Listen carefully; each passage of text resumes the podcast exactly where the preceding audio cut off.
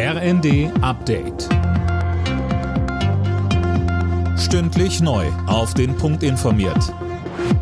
Ich bin Laura Mikus. Guten Tag. Nach der sogenannten Partygate-Affäre wird der Druck auf Großbritanniens Premierminister Johnson immer größer. Seine konservative Tory-Partei stellt ihn noch heute vor ein Misstrauensvotum.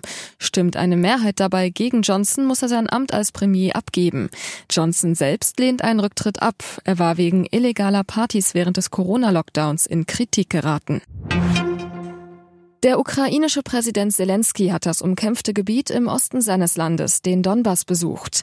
Nach Angaben des ukrainischen Präsidialamtes sprach er nahe der Front mit Soldaten und dankte ihnen für ihren Einsatz.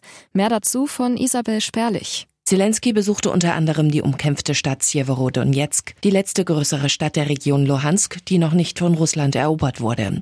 Er besichtigte dort offenbar Kommandoposten und Stellungen. In mehreren Videos ist zu sehen, wie Zelensky in einer Art Bunker mit Soldaten spricht und ihnen Auszeichnungen verleiht. Großbritannien hat der Ukraine unterdessen Raketenwerfer zugesagt, die bei der Abwehr von russischen Langstreckenraketen helfen sollen. Die Gasspeicher in Deutschland werden offenbar schneller gefüllt als im letzten Jahr. Wie das Handelsblatt berichtet, sind die Speicher schon zur Hälfte voll, Tom Husse.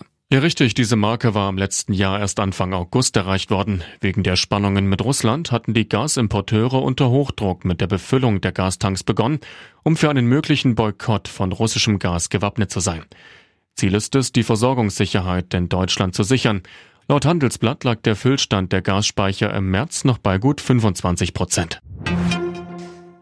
Nach dem schweren Zugunglück in Oberbayern suchen die Ermittler weiter nach der Ursache. Experten wollen jetzt die Radlager der drei entgleisten Waggons auf mögliche Defekte untersuchen, hieß es. Unterdessen gibt es keine vermissten Passagiere mehr.